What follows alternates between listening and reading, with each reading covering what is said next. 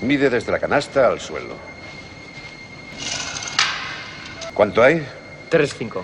3-5. Os daréis cuenta que mide exactamente lo mismo que nuestra cancha de Hickory. Id a cambiaros para entrenar. Este lo falla y el rebote para el Real Madrid. La tiene Sergio Llull. El lanzamiento se va hacia adentro. No, Carroll solo vuela el triple. Ahora sí, solo. ¡Bingo! Últimos segundos, San Emeterio.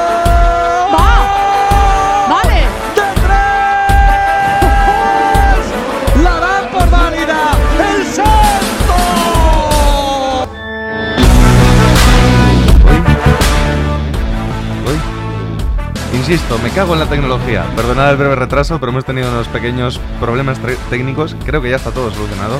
Y hoy empiezo por el hombre que se come todos los marrones, que el pobre ha pasado un mal rato impresionante y ha conseguido salvar la papeleta, Jacobo Fernández Pacheco. Hola. ya pongo el top, top de hoy, ¿vale? a su ladito, el que le quiere dar el top, Alberto Rodríguez. Muy buenas. Y a su lado, el que aunque a veces le quiera dar el flop, hoy le tiene que dar el top momentáneo, que es Sergio Pérez. Junto a Atlantas, por supuesto. Eh, Pérez, ¿dónde estamos? bueno, estamos en directo en lgnradio.com. Eh, Alberto, ¿dónde nos pueden seguir? Pues tienen la opción de Twitter e Instagram como arroba zona 305 podcast o también está Facebook y YouTube como zona 3 apóstrofe alta 05. Jacobo, ¿te quedan fuerzas para decirnos dónde nos pueden escuchar? Eh, ¿O sí, quieres que se encargue otro? Porque, porque si no nos puedes escuchar en directo y nos quieres escuchar en diferido, estamos en Evox, Anchor, Spotify, Apple Podcast, Google Podcast, Breaker, Pocket Cast, Overcast, Radio Public y Stitcher. Entonces estamos como zona comita alta 305. Ahí está, con fuerza. Pues venga, sin darle el tiempo a Jacobo de respirar, eh, empezamos.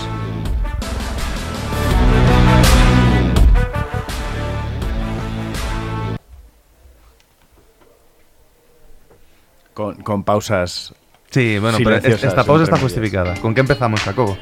Pues, hombre, yo he traído un invitado especial este para este programa que creo que más o menos aquí todos, todos le conocemos. Y es nada más y nada menos que el hombre que ha estado narrando hasta hace, como quien dice, dos días literalmente la ACB y anoche se pegó el palizón narrándonos el draft de la NBA. Eh, Fran Fermoso, hola Fran.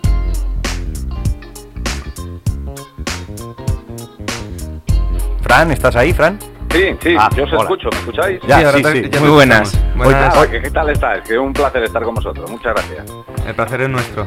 Que lo primero de todo, perdónanos, hoy tenemos un día de, de contratiempo tras contratiempo. Eh, quería preguntarte, ¿qué, ¿qué tal y cuánto has, cuánto has dormido? Teniendo en cuenta que anoche fue una nochecita intensa.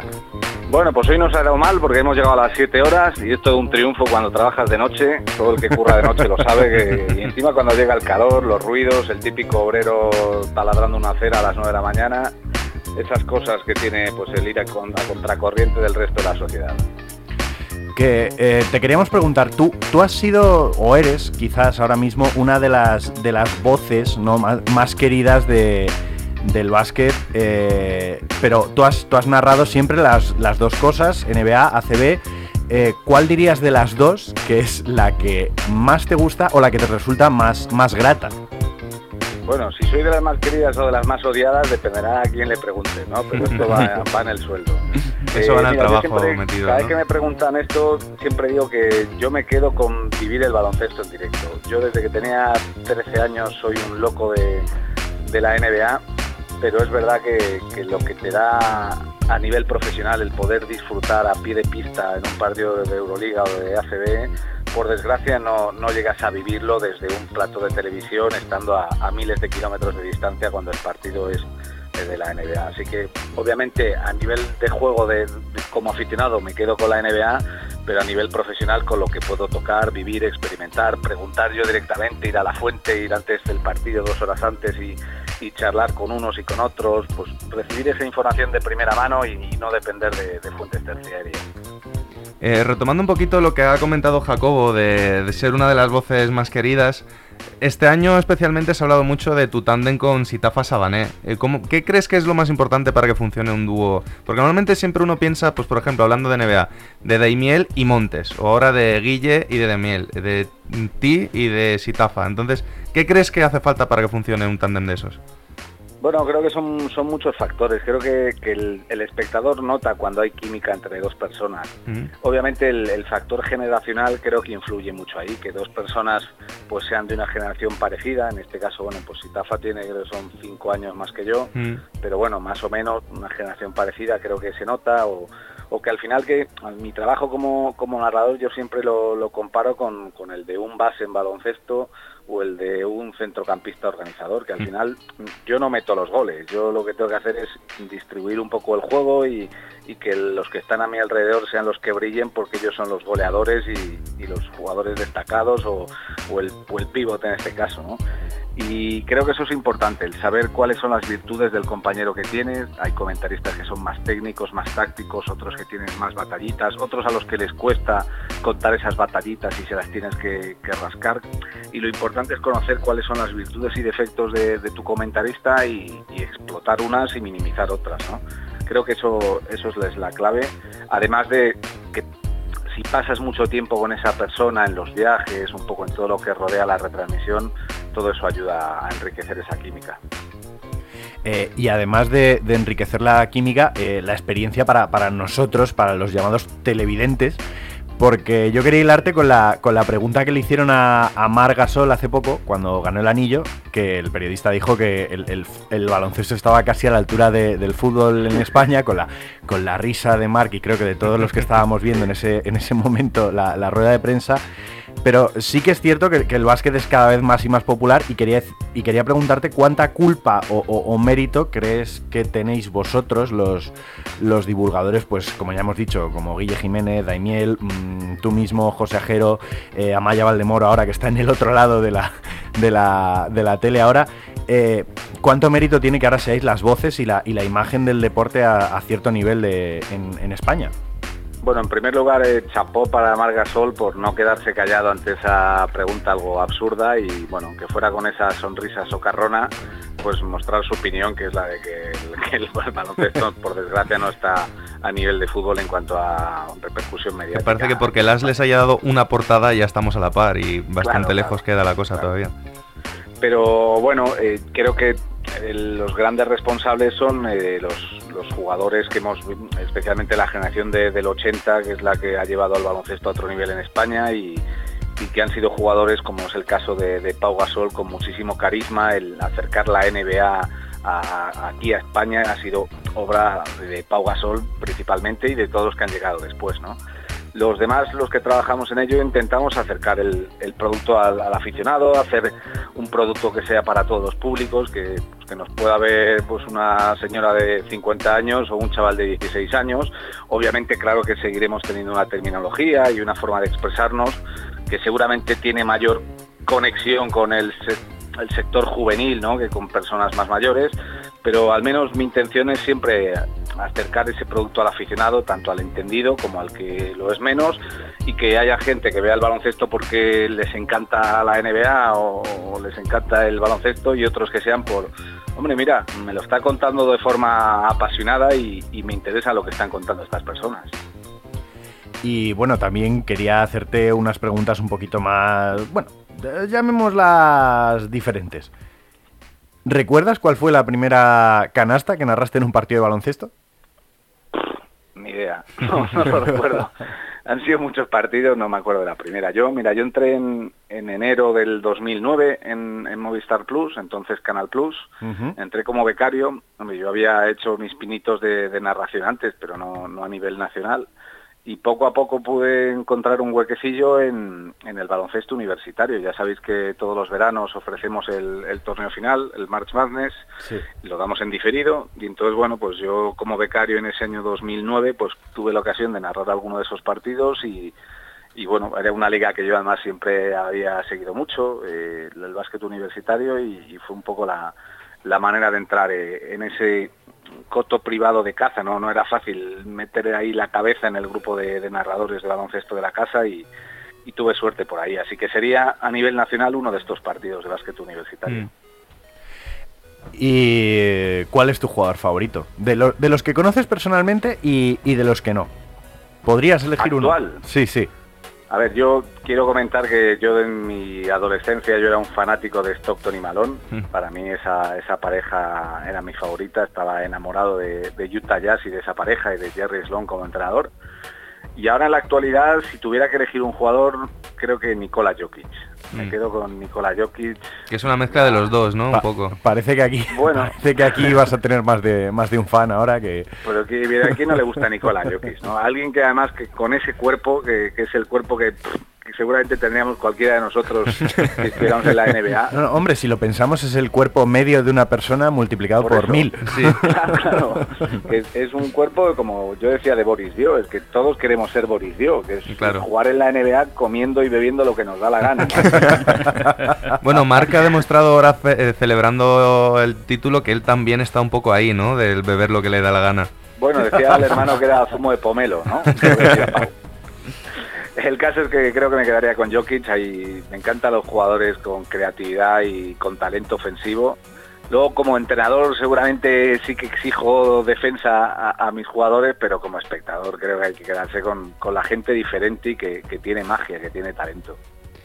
Y este tema que abres ahora de lo de entrenador, ¿nos puedes hablar un poquito de tu faceta como entrenador? ¿Cuántos años has ejercido? Si lo sigues haciendo, si no puedes, porque no puedes compaginar. Hablamos un poquito de eso. Sí, tuve que dejarlo por desgracia hace tres años, es un impasse, espero volver pronto algún día. Eh, bueno, pues yo, como nos pasa a la mayoría de los entrenadores, lo que pasa es que a los entrenadores no les gusta reconocerlo, pero nos metimos a entrenador cuando nos dimos cuenta de que no teníamos talento o condiciones suficientes para jugar.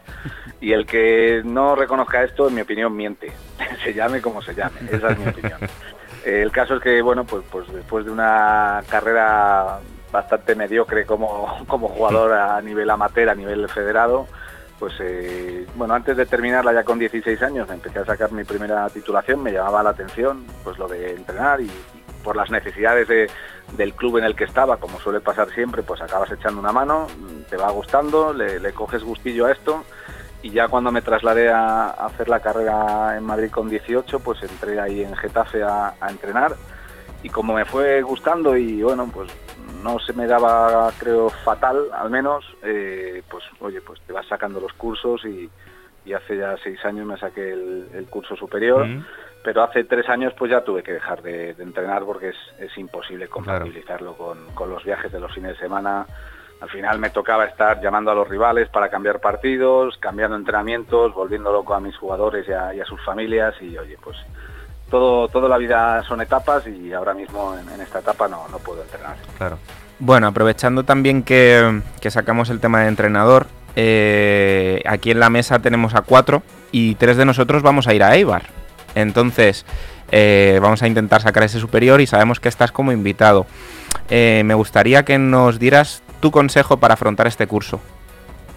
Bueno, eh, ha cambiado esto, ¿eh? Eh, como sabéis, está cambiando un poco todo lo de la escuela de, de entrenadores eh, de la Federación Española, una serie de, de modificaciones, y sí que tengo la percepción de que, de que se quiere hacer una autocrítica de qué cosas faltan, ¿no? Mm. Obviamente es un lujazo que podáis ahí escuchar a Pablo Lasso, a Pedro Martínez, a Porfi Fisac, a, pues, a entrenadores de élite en España, pero yo creo que faltaba un poco dos cosas. Una aproximación al, al curso que no solo fuera desde el profesionalismo, al final no sé si son 150, 140 alumnos en cada curso superior, de esos 140, de esos 150 profesionales, profesionales uf, igual acaban siendo 8, 7, 10, Claro.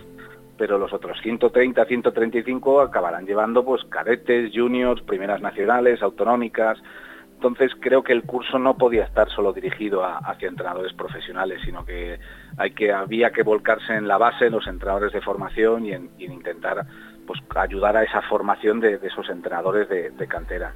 Y el meter, como están haciendo este año, pues algunos elementos de- del mundo de la empresa, en este caso de la comunicación, yo creo que es que es importante. Entonces yo encantado de, afrontar y aceptar este reto, de ayudar a, a comunicar a los entrenadores. ¿Comunicar con quién? Pues comunicar con la prensa, comunicar con tus propios jugadores, comunicar con los padres, gestionar crisis. Yo creo que era algo que falta, que faltaba en el curso superior y que en general falta. Yo veo incluso a los mismos entrenadores profesionales que a veces tienen carencias comunicativas y crisis que se montan y que se forman pues por esas carencias comunicativas. Así que bueno, creo que es, es importante que el mundo del baloncesto pues pues coja cosas del mundo de la empresa en este aspecto. Sí, es que al final yo creo que hay una faceta de comunicador en los entrenadores que a veces se pasa por alto, pero al fin y al cabo, como entrenador, lo más importante es que sepas comunicar qué quieres hacer, qué quieres jugar y qué necesitas que hagan tus jugadores. Porque hay Claro, entrenadores ¿cómo- que no saben hablar y, y pierden al equipo. ¿Cómo te va a creer un jugador si no le sabes trasladar lo que, lo que quieres de él y lo que quieres del equipo? ¿Cómo vas a, a de pasión, de ilusión, si no sabes trasladar eso a, las palabras? ¿no? Y yo creo que, que ahí hay mucho por mejorar, eh, yo mismo y, y todos, todos nosotros. Al final no, no dejamos de, de mejorar nuestra capacidad comunicativa, pero bueno, tanto profesionales como, como entrenadores de formación. Así que bueno, de eso irá, en resumidas cuentas, pues ese bloque de comunicación en Eibar en el mes de julio. Y bueno, ya por, por acabar, eh, esta noche se, se lía, nuevo partido de la, de la final de la, de la ACB. Eh, ¿Cómo lo ves? ¿Cómo, cómo has estado viendo la, la final en general y, y qué esperas del partido de esta noche?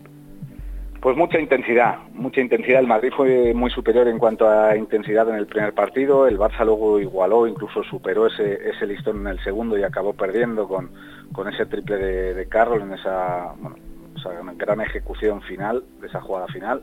Y el otro día pues fue llamativo que el Real Madrid metiendo 15 triples acabara perdiendo. Es verdad que le faltó equilibrio interior-exterior, faltó algún jugador por dentro que diera la talla. Eh, creo que ese ajuste del Barça de Pesic metiendo a Oriola de titular trastocó los planes de Lasso en cuanto a la utilización de Tavares y al final ese, esa pareja Campaso-Tavares es fundamental en el Real Madrid. Al Valencia le hizo mucho daño ese, bloqueo entre los dos, ese pick and roll con tres tiradores abiertos. Y el hecho de meter a Oriola ahora hace que desajuste un poco esa rotación del, del Real Madrid. Y el Barça pues, es que necesita a jugadores como Hanga o como Claver, que son los que pues le ofrecen tamaño al equipo e intensidad defensiva, sobre todo Hanga, y juego de contraataque. El Barça necesita puntos baratos, porque si no, no puede llegar a 80 puntos, que es lo que seguramente te vaya a meter el Real Madrid esta noche. Porque Hertel está imparable, tiene delante a uno de los mejores defensores de Europa, que es Jeffrey Taylor, pero el Barça necesita algo más, no solo a, a Thomas Hertel. Creo que es hoy un poquito favorito el Real Madrid, sobre todo por cómo se gestionó el, lo mal que se gestionó el otro día el, final del partido. ¿no? El Real Madrid fue superior durante muchos minutos y al final tiró todo por la borda. ¿no? Aún así creo que el Barça merecía en esta final ganar, ganar al menos un partido porque no creía yo que, que la diferencia entre los dos equipos mereciera un 3-0 a favor del Real Madrid. Bueno, Fran, y ya casi sigue ahora sí para acabar, eh, nos gustaría que nos hablaras un poquito del taller de narración de baloncesto que vas a impartir en septiembre con, con el país. Bueno, que nos comentaras un poco de qué va, qué nos podemos esperar en ese curso. Bueno, pues eh, eh, al final es intentar aportar cosas que, que, no hay en las universidades. No por el hecho de que lo de yo, lo de quien, quien sea. Creo que en las facultades de periodismo pues falta mucho profesor que haya pisado la redacción, hay mucho teórico del periodismo que pues que desempolva libros antiguos para hablar de lo que es una noticia o lo que es un reportaje, pero hay pocos profesionales que estén pisando el día a día de una redacción, de un plató, de un estudio y que te cuenten en base a su experiencia, a sus vivencias, a, lo práctico, qué hay de verdad, qué, qué ocurre en la profesión y cómo se, cómo se hace este trabajo. Y de eso, de eso va el taller de narración, lo damos en la Escuela del País, ya es el tercero que hacemos, y yo encantado porque, bueno, pues oye, me, encanta aprender de los alumnos y, y, transmitirle lo que, lo que sé yo de, esta, de estos 10 años en Movistar Plus. Y, bueno, pues básicamente es un poco esto, el, abierto a periodistas, estudiantes de periodismo, pero también a, cualquier aficionado que le mole el baloncesto y la narración y nada, son, son, plazas bastante reducidas, así que al que le apetezca, pues nada, que googlee ahí Escuela de, Periodismo del País y el taller con mi nombre y, y nada, encantado si, si da tiempo a que, a que se apunten antes de que se acaben las plazas. Es un, es un reto que, que me apasiona y, y, yo creo que es necesario, insisto, sea yo o sea el que sea, que, que, al que le guste este mundillo aprenda de gente que está ejerciendo la profesión ahora mismo. Sí, tanto Jacobo como yo hemos estudiado periodismo y podemos dar fe de que hay mucho sí. teórico y poco práctico. algo, es que no hay al final, no hay, no hay medios, ¿verdad?, de las universidades, sea la facultad que sea, para hacer las clases prácticas. Y este Claro. el periodismo es un oficio. El, el periodismo se aprende haciendo periodismo. ¿no? No puedes aprender leyendo libros. No, tienes que, claro que hay que estudiar, hay que, pero, tienes que practicar esa profesión. Entonces, cursos formati- formativos y talleres como este creo que, que le ayudan a- al estudiante, al periodista, incluso a periodistas ya. a- me han venido en las dos ediciones anteriores periodistas que, que estaban ya trabajando y que, pues oye, han sacado cosas muy útiles para su profesión. Claro. Bueno, Fran, te agradecemos muchísimo la entrevista y nada, esperamos verte cuando vayas a Ibar, pasaremos a saludar y nos presentaremos en persona. Pues sí, porque sois muchos, creo que sois 140, Sí, 150. somos cuatro, que-. Va- iremos tres de nosotros, así que ya nos presentaremos. Con una, una bandera de Leganés o algo para que os vea bien. Ya veremos camisetas del programa. Muy bien, perfecto. Bueno, muchas gracias, Nada, te dejamos que vayas a comer. Gracias a vosotros. Muy bien, un abrazo a todos. Gracias. Otro para ti, hasta luego. Adiós. Bueno, pues hasta aquí la entrevista a Fran Fermoso. Eh, ¿Queréis comentar algo vosotros? No, la verdad que ha sido interesante, ¿no? Sí, y un placer tenerle a alguien tan profesional como él y, y sobre todo que, que es un- como la nueva ola del baloncesto, ¿no? Vamos a decirlo así. Junto con Guille es un nuevo tipo de narrador que está calando y, y que, oye, nos alegramos de haberle tenido, claro. Bueno, dime, Jacobo. Hablando, voy a volver al tema de los problemas técnicos, Mm. ¿vale? Hoy no tengo la chiribita de las redes sociales y, y nuestra preciosa voz de... de Preciosa redes- soy yo. Ah, ¿Eh? de redes ¿Eh? sociales. La hago yo. Ya Pero- está. pero Espera, tenemos la preciosa baja, voz de- Espera, baja, deja en silencio y que lo diga Alberto. Zona 305. Únete al equipo. Puedes seguirnos en Twitter e Instagram como arroba zona 305 podcast. Se ha liado un poco ahí en el orden, pero compramos. Bueno, vale. Es la primera vez. Bueno, A ver, Alberto, jugador misterioso. bueno. Eh, hoy os traigo un jugador misterioso distinto, ¿vale? Eh, traigo jugadores misteriosos, Toma. ¿vale? Eh, son El dos. Último programa e innovando, ¿eh? Esto es, bueno. Bueno, son dos, ¿vale? Cada pista va a ser doble para que haga referencia a cada uno. Eh, la Los Morris. No. Eh, uno de ellos fue primera ronda del draft en el año 2011, pick 19. Y el otro no fue drafteado en el año 2010. Los Morris. Pero ahora puedes repetir que por fin encontró la música. Sí, sí, sí, sí, venga. Eh, nuestros jugadores misteriosos, uno de ellos fue eh, pick 19 en el año 2011, seleccionado por los Bobcats, que no lo he mencionado. Y eh, el otro no fue drafteado en el año 2010. Creo que el primero sé quién es. Bueno.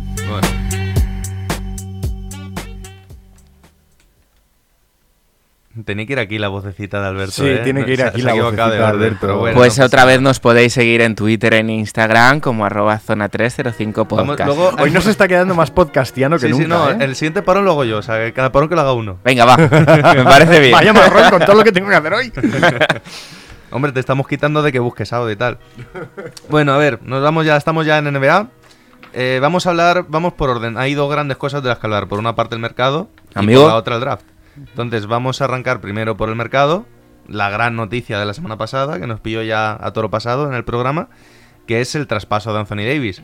No se ha podido hacer oficial todavía, porque hasta el día 6 de julio no, no se puede hacer el traspaso de manera oficial, pero ya se saben todos los datos. Sabemos que Anthony Davis irá a Lakers y los Pelicans, cuidado, porque tengo que leerlo porque hay una serie de picks entre The Lakers, de otros equipos y de tal que ha recibido Pelicans que es de cuidado. Que en este caso son el número 8, 17 y 35 de este año, a cambio de la cuarta elección que al final se ha ido a Atlanta Hawks. Además de eh, Brandon Ingram, Lonzo Ball, Josh Hart, otras dos primeras rondas de los próximos dos años y dos intercambios posibles, es decir, si Lakers saca un décimo y eh, Pelican saca un vigésimo, pueden cambiarlo y que sea al revés. Dos intercambios posibles para 2024 y 2025, me parece que Sí, era. sí. Es decir, me parece que evidentemente Lakers estarán contentísimos de tener a Anthony Davis, pero para un año de contrato que le quedaba a Anthony Davis, creo que Pelican sale reforzadísimo de este traspaso. Totalmente. Sobre todo le, le ha venido muy bien para dar este paso el, el número uno del draft. El tener el uno les ha ayudado, porque luego lo piensas y dices, "Mm, joder, pero si les ofrecían casi más antes, ¿no? Sobre todo con Kuzma y tal, ¿cómo es que ahora eh, se han decantado? Entonces yo creo que el uno y saber que era Williamson el que iban a coger, les ayuda a dar este paso, pero... Sí, porque ahora ya no necesitas tanto, entre comillas, potencial de estrella como es Kuzma, sino Claro. el tener un montón de picks para construir un equipo en 3-4 años competitivo. Y lo tienes, ese potencial de tienes. estrella, o sea... De hecho, técnicamente tienen dos o tres tíos con potencial de estrella, porque se supone que si Ingram explota, si Lonzo explota, que no lo han hecho todavía, pero entre Sion, Lonzo e Ingram, el mismo David Griffin ha salido esta noche diciendo no le metáis presión a Sion, porque ahora mismo este es el equipo de Drew Holiday, claro, que de todo modo tampoco es mal jugador para hacer de mentor a todos estos chavales. muy bueno, sí señor. Entonces, eh, ¿qué esperamos de Pelicans y de Lakers de cara al año que viene y en este mercado sobre todo? Yo, yo antes de meternos en eso, de qué esperamos y tal, quería hacer una apreciación que leí ayer por la noche, que claro, como todavía este traspaso no se puede hacer oficial, la fecha puede bailar. Puede bailar del día 6 de julio al día 31 de julio por el tema de la, de la agencia libre. Pero no solo eso, sino que ayer salieron algunas declaraciones de que incluso Pelicans puede alterar todavía este traspaso porque están buscando meter a un tercer equipo. Eh, sí, eh, expando un poco sobre esto. El tema es que Lakers, ahora hay una serie de voces, que hay quien dice que es que ha sido equivocación de Lakers porque Pelinka no sabe cómo va el tema y otros que dicen que no, que Qué estaba, raro. estaba calculado. Echémosle la culpa a Pelinka. Pero claro, sí, Pelinka se come todos los marrones, el pobre. Pero bueno, básicamente, em- eh, Anthony Davis, dentro de su contrato, que sabemos que él firmó el contrato con Pelicans, es el mismo contrato que tiene ahora mismo. En NBA no es que cuando cambies de equipo se cambia contrato como se hace, por ejemplo, aquí en el fútbol, sino que ese contrato se mantiene hasta que renueves. Eh, Anthony Davis le queda un año, pero se habla ya de que seguro renovará con Lakers porque era uno de los equipos con los que renovaba seguro. En el contrato actual, en caso de traspaso, el sueldo de Davis pasa de 24 a 27 millones. Puede decidir él si utilizar esa cláusula o no. Lo normal es que la quiera utilizar. Si él utiliza esa cláusula, el margen salarial de Lakers Varía. varía. Donde estamos hablando de que se queda entre. varía entre 27 millones Y y 32. 20 no, y 22 con algo. 32 sería si consiguiesen traspasar a creo que son Wagner, Bonga y alguno más, que es uno de esos traspasos que tú comentabas antes, Alberto, a tres bandas. Hmm. Entonces, digamos que se han dejado abierto una especie de cláusula dentro de este traspaso de que Lakers o eh, Pelicans tienen margen de meter a un tercer equipo para mover otras piezas. Ujú. Y Lakers ahora están desesperadamente buscando una manera de mover piezas para abrir ese techo salarial de 32 millones para tener un máximo que ofrecer a Kawhi Leonard, a Jimmy Butler, a Un Kemba Walker, máximo, un claro. super máximo. El máximo lo van a tener, pero no lo mismo Chris Middleton Claro. que Kawhi Leonard. Por Claro. ejemplo, Aunque yo no aunque yo no esté a favor de lo que voy a decir ahora mismo, puede que la clave de todo eso sea KCP, Kentavious Caldwell Pope. Sí, son Su 10 contrato 10 es millones, creo. bastante generoso y librarse de ese contrato. Pero Casey Pin creo que Es acaba agente contrato. es Claro, agente era, libre. era contrato de un año solo. Por eso le ofrecieron un contrato altísimo porque era solo de un año. Sí, de hecho los Lakers creo que ahora solo tienen a 5 o 6 jugadores en contrato. sí. Y los que no son LeBron y Anthony Davis, pues súper bajo. Se, se está hablando mucho de que van a cortar. Hubo otro traspaso, el que hablábamos de Kyle Korver, Jay Crowder, eh, que se fueron. eh, Lo de Memphis. Lo de Memphis. De eh, que Mike Conley- Y tanto Corber como Crowder, sobre todo Corber, pero creo que Crowder también se habla de que lo van a cortar. Y son dos tíos que podrían firmar por el mínimo por Lakers y ser carne de cañón para tener una rotación un poquito más larga. Totalmente. Vamos a ver ese, ese baile de agentes libres, de veteranazos y de jugadores muy interesados en anillo que quieran ir a los Lakers. Vamos a, vamos a ir como moscas. Claro, Lakers ahora mismo son favoritos en las apuestas en Las Vegas para ganar el título. A mí me parece que eso es un erial todavía, pero evidentemente yo un erial con Anthony Davis y LeBron me parece un buen sitio por donde empezar. No es malerial, ¿eh? No Bueno, pero lleva, lleva siendo un erial años y por seguir con Y el símil no nos olvidemos de Kuzma. por seguir con el Y símil Rondo. ar- agrario, una, una tierra que lleva muchos años ventilándose puede volverse muy fértil. Claro. También es verdad. Mire, lo que pasa es que los Lakers es otra cosa. O sea, en la NBA hay dos equipos que son Boston y, y Los Ángeles que son otra cosa y llevan ya seis años sin playoff. Vamos a ponernos en Es contexto. que están, eh, cinco años antes, o sea, en toda la historia de la franquicia solo se habían perdido cinco playoffs. Cinco años de playoff y llevan seis seguidos. Entonces, Lakers es como Real Madrid o Barcelona en fútbol, haciendo un símil. Es inmediatez. O sea, no hay reconstrucción posible. Entonces, Bueno, pero con, así con todo. Es inmediatez en una liga que está diseñada para que la inmediatez cueste. No, pero. mm, Quiero decir, el Pero dato. Históricamente Lakers Sí, ha sido bueno, inmediatez pero- siempre. Eh, claro. Lo que puede pasar ahora es que LeBron le quedan tres años de contrato. No sabemos si va a llegar a su nivel al último año de contrato. Entonces tienes que ganar el anillo Claro, este año o el que viene. Efectivamente, o sea, es, eh, los Lakers tienen, ya no te digo ganar anillo, es competir, es estar ahí. O sea, de los de todos los años de historia de los Lakers, no vamos a decir que siempre han ganado el anillo, pero por lo menos siempre estaban en finales de conferencia, semifinales. Claro que estamos hablando de que eh, Lakers se ha metido en las finales creo que 30 veces. o- 33, creo. Son. Que es que estamos hablando que antes de que empezase la sequía esta, prácticamente una de cada dos finales había tenido los Lakers. Siempre, siempre. Lo cual es un dato impresionante. Es el equipo que más veces ha jugado a la final. Boston tiene mejor porcentaje de victorias en pero el equipo que más veces ha estado en la final son los Ángeles Lakers. Efectivamente, entonces mm, es que es para hacer otro símil con el fútbol. Es como si el Real Madrid no se mete en octavos de Champions, en octavos, yo no digo en cuartos, durante seis años. Es como, "Ojo, pero bueno, ¿qué pasa aquí? Entonces es inmediatez, por eso el traspaso. Y Anthony Davis te da inmediatez, aunque sea un año. Y, y seguramente será más. Sí, va a ser más seguro. Eh, también interesante el que comentábamos de Utah, que ha fichado a Mike Conley, Sí, sí. lo cual quiere decir que Ricky se irá a otro sitio. De hecho, ya, ya se ha despedido, se ha por, despedido, redes se ha despedido por sociales, redes Se ha sociales. dado por hecho que, que no va a Él- haber ninguna ella posibilidad. dijo hace algún hace cosa de un mes que la franquicia le había dicho que no le iban a renovar. No, que no eran de sus Que prioridades. no era una de sus prioridades. Sí, Pero sí, vamos, ya bueno. lo que quería decir. Era sabíamos la que manera educada de decirle que no lo iban a renovar. Y por parte de Utah, a mí sinceramente me parece un muy buen traspaso. Sí. Es, Mike Conley es un tío que defiende como Ricky. A lo mejor es un pelín peor pasador, pero es mucho mejor anotador. Hmm. Y Utah necesitaba, como el pan, ese tío que le quitase un poco de carga ofensiva a Donovan Mitchell. Entonces yo creo que queda un quinteto muy, muy interesante. Igual jugando... mm, No sé si seguirá con las dos torres o intentará mover a Ingles al 4 o qué querrá hacer para tener un poquito más de tiro exterior. Dependerá porque de, de Rick Favors también es agente libre. Con lo cual uy, veremos a ver sí es un si caramelito. veremos a ver si lo pueden renovar o no.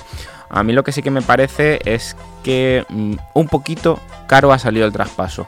Por, sobre todo por la, la, la posición de, de Jay Crowder, que creo que aportaba bastante en- tanto en lo Bueno, ofensivo como en lo Crowder defensivo. nunca ha llegado a ser el, el que fue en su mejor momento allí en Boston y tal. Yo creo que en Utah era muy racheado, Sí. tenía partidos buenos. pero ha tenido muy buena, malos. muy buen final de temporada y unos playoffs bastante decentes. O pero sea, un 4 sólido, con un buen tiro, no. Bueno.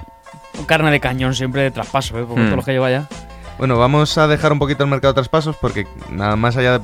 Sí que es verdad que, por ejemplo, TJ Warren lo han fichado Indiana. Indiana. Indiana a cambio de nada. Sí, a cambio Lo cual de es, sorprendente porque son 18 puntos por partido. mm.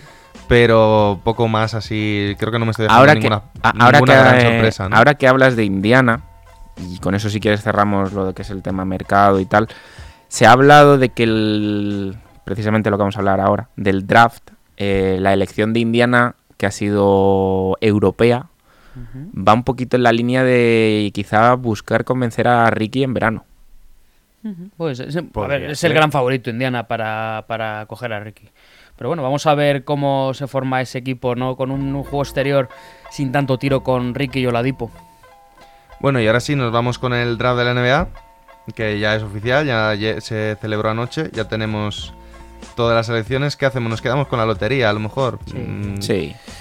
Es que fuera de la Hombre, lotería. no, no creo que a la gente le interese mucho la vida de Tremont Waters, jugador drafteado en el 51 por los No, Celtics. pero por ejemplo, sí que es curioso lo que ha pasado con Bol Bol, Bol Bol. que lo daban, se llegó a dar número 5 y ha caído al número 44. O sea, es una caída que yo no recuerdo en. El en tema draft. lesión realmente. Sí, sin duda, pero se pod- sorprende que haya caído tantísimo. Por la parte baja, a mí lo que me ha sorprendido eh, es que nadie se haya arriesgado con Taco Fall. Sí, Sí, lo hablábamos en el programa. Yo creo que es hacia donde está evolucionando la NBA, cada vez más rápido, cada vez más abierta. Se tiene miedo a un tío que es más bien lento, y pesadete como Taco Fall. Y aún así yo lo hablaba con Jacobo, la Summer League Vamos O directamente, opciones. Sí, o directamente ni tiene que pasar por Summer League. Es un jugador que por lo menos ya alguien como Marjanovic ha demostrado que alguien de más de 2.18 se puede aprovechar en la liga y puede resultar productivo, al menos. Bueno, vamos a ir por orden. En primer lugar, no ha habido sorpresa. Sion número uno del draft a Pelicans. El pobre se, echó a llorar cuando lo eligieron, pero creo que nadie... ¡Qué sorpresa! Po- podía haber llorado hace seis meses cuando se decidió que iba a ser el número uno del draft. En segundo lugar, Jamorant. Tampoco hay sorpresa, a Memphis. Tercer lugar, RJ Barrett a Knicks. Aquí nos paramos a que nos diga Alberto qué opina de RJ Barrett como fanático de los Knicks. Mm, diré que ayer mm, me puso los huevos de corbata Sergio Pérez. Porque cuando por el grupo privado que tenemos dijiste, atento Alberto, Oh, es verdad. dije, ya los Knicks habrán vuelto a liar cualquier cosa. Pero la verdad que en el momento en el que se confirma que los Knicks no lían nada y cumplen con lo que tienen que cumplir por una vez, muy contento, muy contento. La verdad que llevo toda la semana viendo vídeos suyos. eh, Tranquilo que se romperá el cruzado en la semana. Gracias, Jacobo. Muchas gracias. Bueno, de los más conocidos, eh, ¿queréis parar en Hunter o Garland? Porque yo realmente no, no los conozco mucho, entonces no, no tengo mucho que aportar sobre ellos. Bueno, Hunter es un jugador interesante. ¿eh? Jugó la Final Four, a mí me gustó, con, con Virginia, si no me equivoco, y, y no creo que vaya a tener un gran impacto inmediato en, en la liga. Es más, es, es carne de banquillo ahora mismo. Pero creo que va a tener una progresión tipo eh, Jarney Jackson Jr., eh, como Sí. lo ha tenido, un- que ha ido de poquito a poquito a base de defensa, puntos fáciles, rebotes. Y va a ser interesante para, para Atlanta. Eh, vamos a ver, al final Atlanta parece que se está moviendo, entonces bienvenido sea. Sí, Atlanta de hecho sale reforzado de este draft porque se hablaba de que al final solo había sacado el séptimo el décimo. Al final ha conseguido subir al cuarto sin tener que desprenderse, desprenderse del décimo, décimo. que ha sido Cam Reddish, el jugador de Duke, que además Muy buena apuesta. el año pasado se le daba top 3 incluso, se hablaba de que los tres de Duke eran el top 3 y que lo hayan rascado ahí en el número 10 creo que es una muy buena apuesta por Muy parte de Atlanta. Tiene mucho riesgo de salir bien y si sale mal tampoco han desperdiciado nada del otro mundo. A mí me gustaría destacar eh, Kobe White, este chico que han drafteado en el 7 los, los Bulls. Es un jugador también bastante interesante, un, un- un base alto y muy, muy atlético. Lo cual vamos a ver cómo casa dentro de esa dupla Lavin-Chris Dan. Cómo, cómo puede sumar él a, a ese backcourt que tienen los, los Bulls. Y, y bueno, yo, yo- me parece un jugador interesante. No sé si el jugador tal vez de los Bulls. Pero bueno, era de Carolina del Norte. Ya sabemos la experiencia que tienen los Bulls drafteando a jugadores de Carolina del Norte. Y Hachimura que lo estás deseando, dilo. Sí, dilo. dilo, porque lo iba a decir yo si ha, no, ha ¿eh? habido una fiesta en Japón con lo de Hachimura. Sí, es es un héroe es sorprendente que sea tan alto. ¿eh? Y, y es sorprendente que los Wizards hayan sido inteligentes y hayan cogido lo que se les había ido. Un Trevor Ariza de la vida, un jugador de perímetro alto y fuerte que pueda rendir en los dos lados de la cancha. Sí, lo que pasa es que con la mala suerte que tienen en los Wizards, pues esp- espérate que no se rompa el pobre O lo Hachimura. traspasan mañana, lo mismo, todo, todo puede ser. Sí, además Washington es un equipo que habrá que ver qué pasa, porque también se habla mucho de los traspasos de Bradley Bill, que puede que se vaya, que le están buscando mercado. La Eh, situación con John, John Wall, Walls. que va a estar lesionado toda la temporada. Uf, Es complicado. Entonces Washington le espera un año complicado, lo cual a Hachimura le puede venir bien para foguearse y tener mm, bastantes tiros. También quería comentar que a mí me da muchísimo miedo ver a los Spurs en el 19 con un tal Samanich. Hostia, Que los Spurs draften a un tío con acento, con eh, apellido de Europa del Este, a mí ya me da miedo. Y no- no de ahí se va a salir un cuatro poco. veces All-Star, seguro. No ha, no, has- no ha sido de jugar poco en Europa, precisamente Lucas Amenich este año. Yo creo que los Spurs van a piñón fijo. Ya el proyecto es drafteas jugadores internacionales. Da igual el tiempo que tarden en, des- en desarrollarse, tarde o temprano llegarán al nivel que se espere de ellos. No hay que, ir- no hay que irse muy lejos. El, el propio Bertans este año ha sido una diferencia con respecto al año anterior espectacular. Bueno, eh, nos queremos extender un poco más, pero entre los problemas técnicos y tal, vamos un poquito pillos de tiempo, o sea que a nos, si no queréis... No, que no ha sido culpa tuya, hombre. Si queréis comentar algo rápidamente, comentamos la última cosa, y si no pasamos ya a bloque A mí me 3. parece que este draft Sí. ha sido mucho ruido y pocas nueces en general. Vamos a verlo, a lo mejor nos sorprende, ¿eh? Y, y a lo mejor dentro de, de 20 años recordamos el draft 2019 como el de Williamson, Morán y Reddish, que no hemos hablado de Morán, que es un, un jugador muy interesante. Sí, de Williams y Morant hemos hablado poco porque parece que está todo dicho Sí, de los bueno, dos. pero, Pero, que, sí que es que cierto. se entiende el traspaso de Conley y porque iban a fichar a este, a este tío, ¿no? Entonces, Hmm. bueno, seguramente esa tripleta de 1, 2 y 3 van a dar mucho que hablar en los próximos años. El resto son todo incógnitas, es lo que yo veo. Bueno, pues hasta aquí. Pues, pues nada. Eh, pues yo, yo Baja- cambio aquí baja la voz. Claro, yo bajo la voz porque esto lo estamos haciendo a través de esa plataforma de vídeos que, que no puedo mencionar. Entonces tengo que ver. ¡Eh! Segunda pista del jugador misterioso. Bueno, pero no vamos primero con. No, no, primero la, primera pista. y luego claro, es las que antes, antes he hecho mal. Ah, vale, perdón, perdón. Sí, sí, sí, sí. Eh, bueno, nuestro primer. Titanic. Casi, casi. Nuestro Capitán primer jugador, nuestro primer jugador de los dos que tenemos, el primero eh, jugó en la Universidad de Tennessee y el segundo, paralelamente, pues tuvo una carrera por Europa Vale. Muy bien. y poquito Tuvo más. una carrera por Europa. Sí. Pero no una carrera de que se echó a correr, eh, cuidado, que ya sabemos cómo La somos. ultramaratón europea.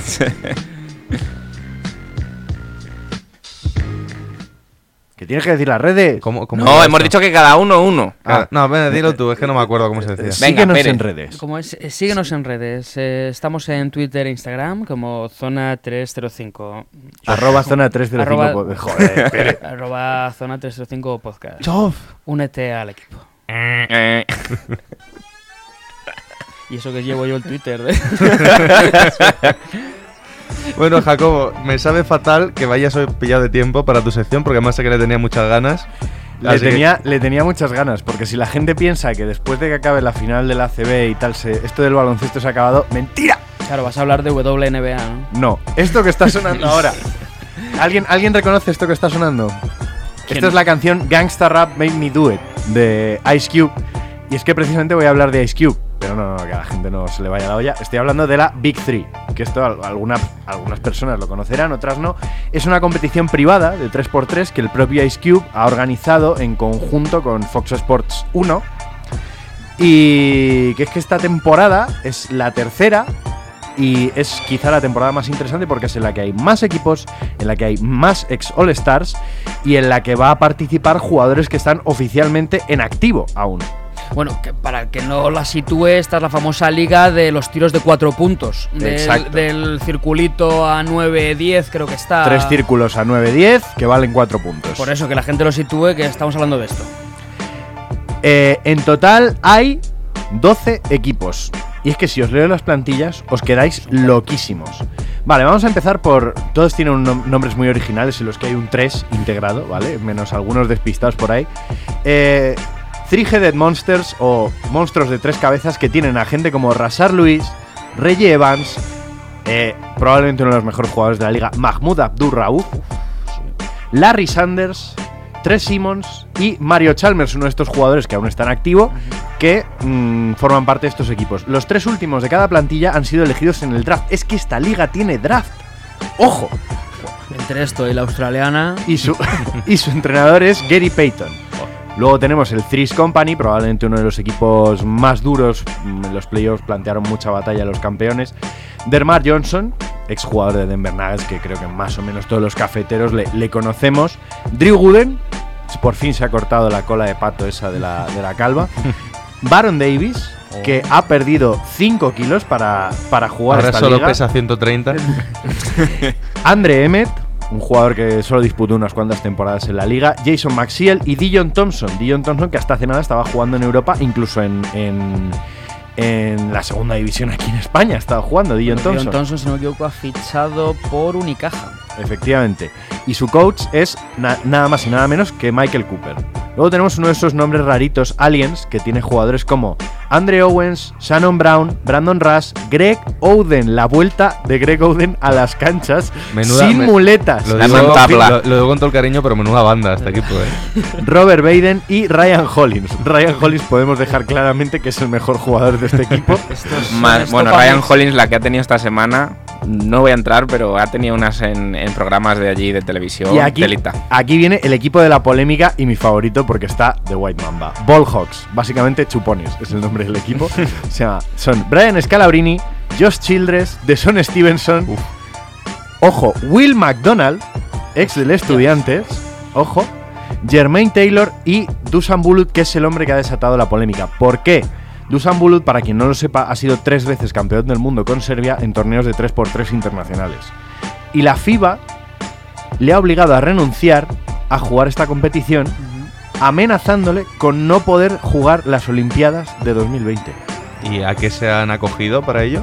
A que es una competición privada no aprobada por la FIBA y que por tanto ellos, al ser quien patrocina, apadrina el baloncesto 3x3 como deporte semiprofesional, le prohíben.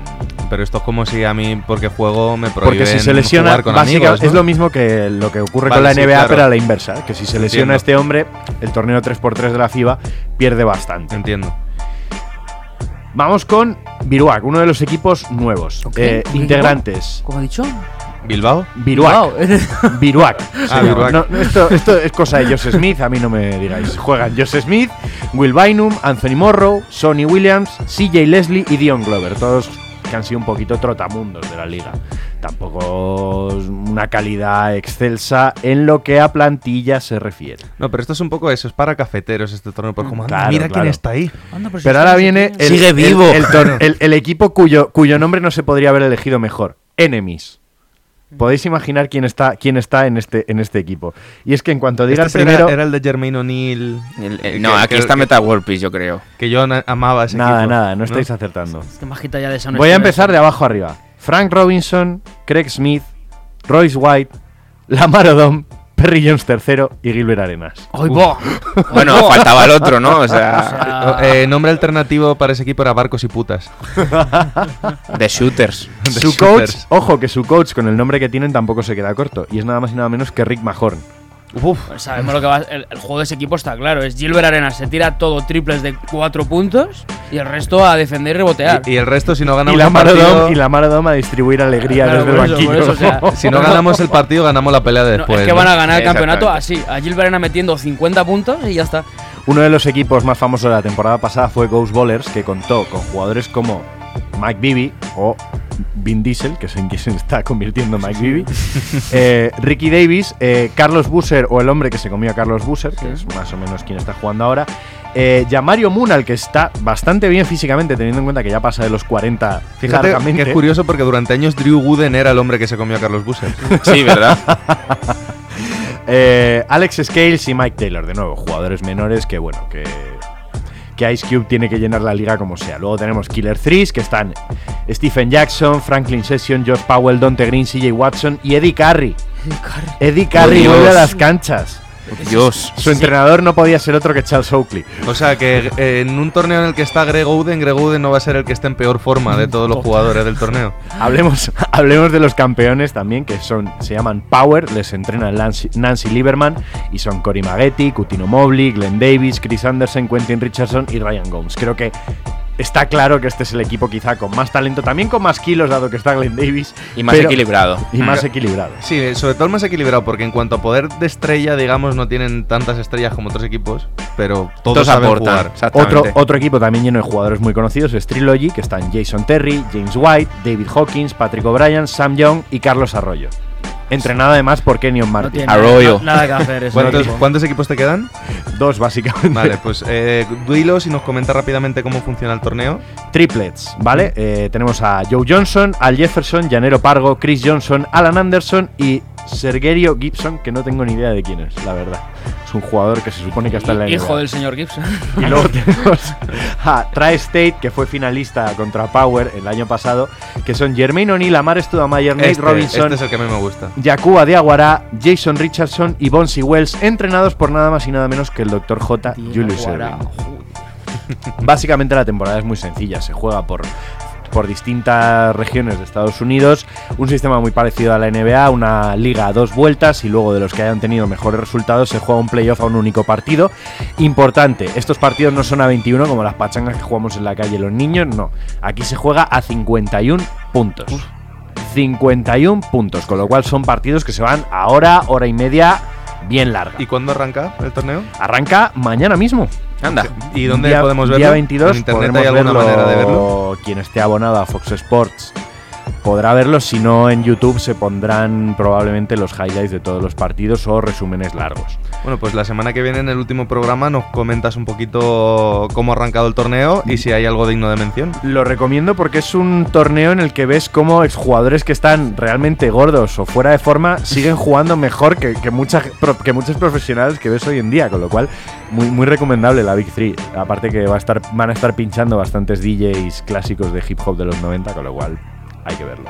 Bueno, pues nada, gracias Jacobo por hablarnos de la Big 3 y ahora a toda hostia que se nos acaba el programa. Alberto, juego misterioso. Aquí ya no puedo hacer cambio de música, ¿eh? Ya- Venga, ya- va, da igual, seguimos, va. Eh, tercera pista. Y con este, ¿Tenéis alguna idea de quién es? De quién Yo es? tengo el, el de la NBA, creo que sé quién es. Vale, es que con esta pista va a salir ya, ¿vale? A ver. Ambos serán agentes libres en verano, tras haber coincidido en sus últimos tres equipos. Coincidido. Ah, Toby Bobby. ¡Toby Bobby! Oh. Toby Bobby. es No podíamos terminar la temporada sin hacer un, duplex. Claro, Tobias Harris y, Y Bobby Boban Marjanovic. Exactamente, y bueno, tenía una pista extra que era, son muy amiguis. Son muy amiguis. Eso ya, eso ya. Que muchachos, ¿vamos a hacer top y flop o no? Eh, muy rápido, venga. Muy rápido. Pues sin música. Que Vale. ya lo tengo todo Venga, pues listo empiezo yo que soy el que, como decía, traigo tres flops y tres tops. Aprovechando que es el programa 33. A- a- aprovechando que no hay prisa. Ah, venga. Eh, flops. Es mi último programa, salvo que me pueda Oh. comunicar con vosotros la semana que viene, porque la semana que viene voy a estar eh, trabajando. Como flop también me parece... ¿Cómo, cómo lo has conseguido? ¿El qué? Lo de trabajar. Ah, pues no sé. Buscando. Eh, me parece un flop que coincida eh, un amistoso de la selección femenina esta noche con la final de la ACB. Creo que se ve claramente por dónde van las preferencias y seguimos en las mismas. También considero un flop una cosa que nos atañe a personas de esta mesa que no hemos podido entrar en lo que es acompañar a la selección Suecia, eh, de Suecia y Reino Unido eh, femeninas. Y como top, que los tres hayamos entrado en el curso superior. Bueno, espera un momentito, vamos a aclarar que estamos hablando de que se nos había ofrecido a los que vamos al curso superior acompañar a estas selecciones para hacer prácticas y tal, que si no parece que querías ir a ligar allí. al No, partido, no, no, no, no, no. Efectivamente. Como tops, eh, que los tres hemos entrado en el curso superior, cosa que esperábamos, Sergio Pérez, David de Faoro y servidor. Eh, que os he conseguido una entrevista para el próximo programa. Una Claro. entrevistaza, además, que esto lo puedo confirmar yo, una entrevistaza. O sea, lo dejo ahí. Ya que no vengo, os traigo algo. Me voy a tener que poner las pilas con mi sorpresa, ¿eh? Y para terminar, pues obviamente RJ Barrett a New York Knicks. Hala. Bueno, yo mi flop, los problemas técnicos y mi top, eh, todos nosotros, venga, rápido. No, bueno, pues eh, top Atlanta y, y Carroll de mi vida. Y, Ah, y mi top, que Pérez diga Atlanta. eh, tal. Y mi flop, yo qué sé. Mm, Adam Silver. Mi flop, que. Taco Fall no haya sido drafteado. Era, era mi sueño en esta vida, que Taco Fall Con fuese drafteado. Con qué poco te conformas. ¿Verdad? jugar a Soy, los un- soy un, pintoros. soy un hombre de, de gustos sencillos. Y mi top, pues de nuevo, con el programa anterior, el temazo que os traigo, que llevaba mucho tiempo queriendo traeroslo. Esta es una canción de Nolan Neal, que fue un aspirante de la voz en Estados Unidos, que se hizo hueco básicamente a mamporros, a temazo tras temazo versionando. Y es un recordatorio a todos los jugadores que han sido drafteados de que si lo intentas, al final vas a conseguirlo y probablemente todos ellos lleguen lejos de una forma u otra. Bueno, pues con este temazo nos despedimos hasta la semana que viene y último programa. Hasta la próxima. Adiós. Adiós.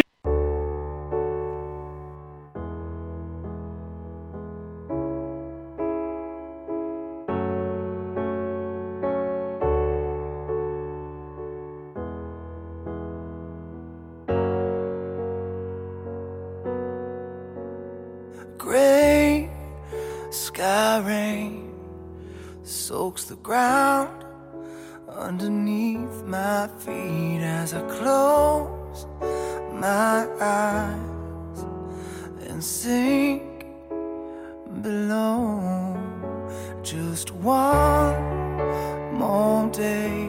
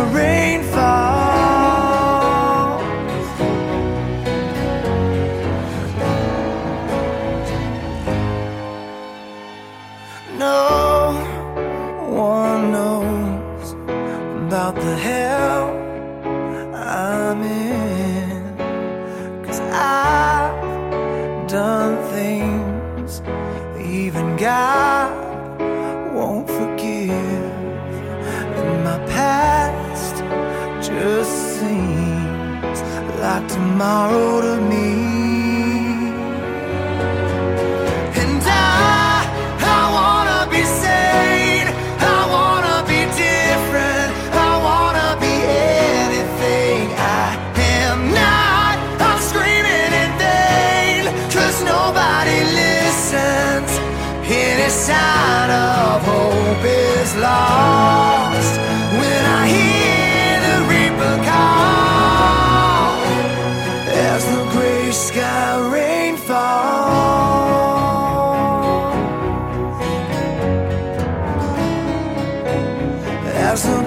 sky rain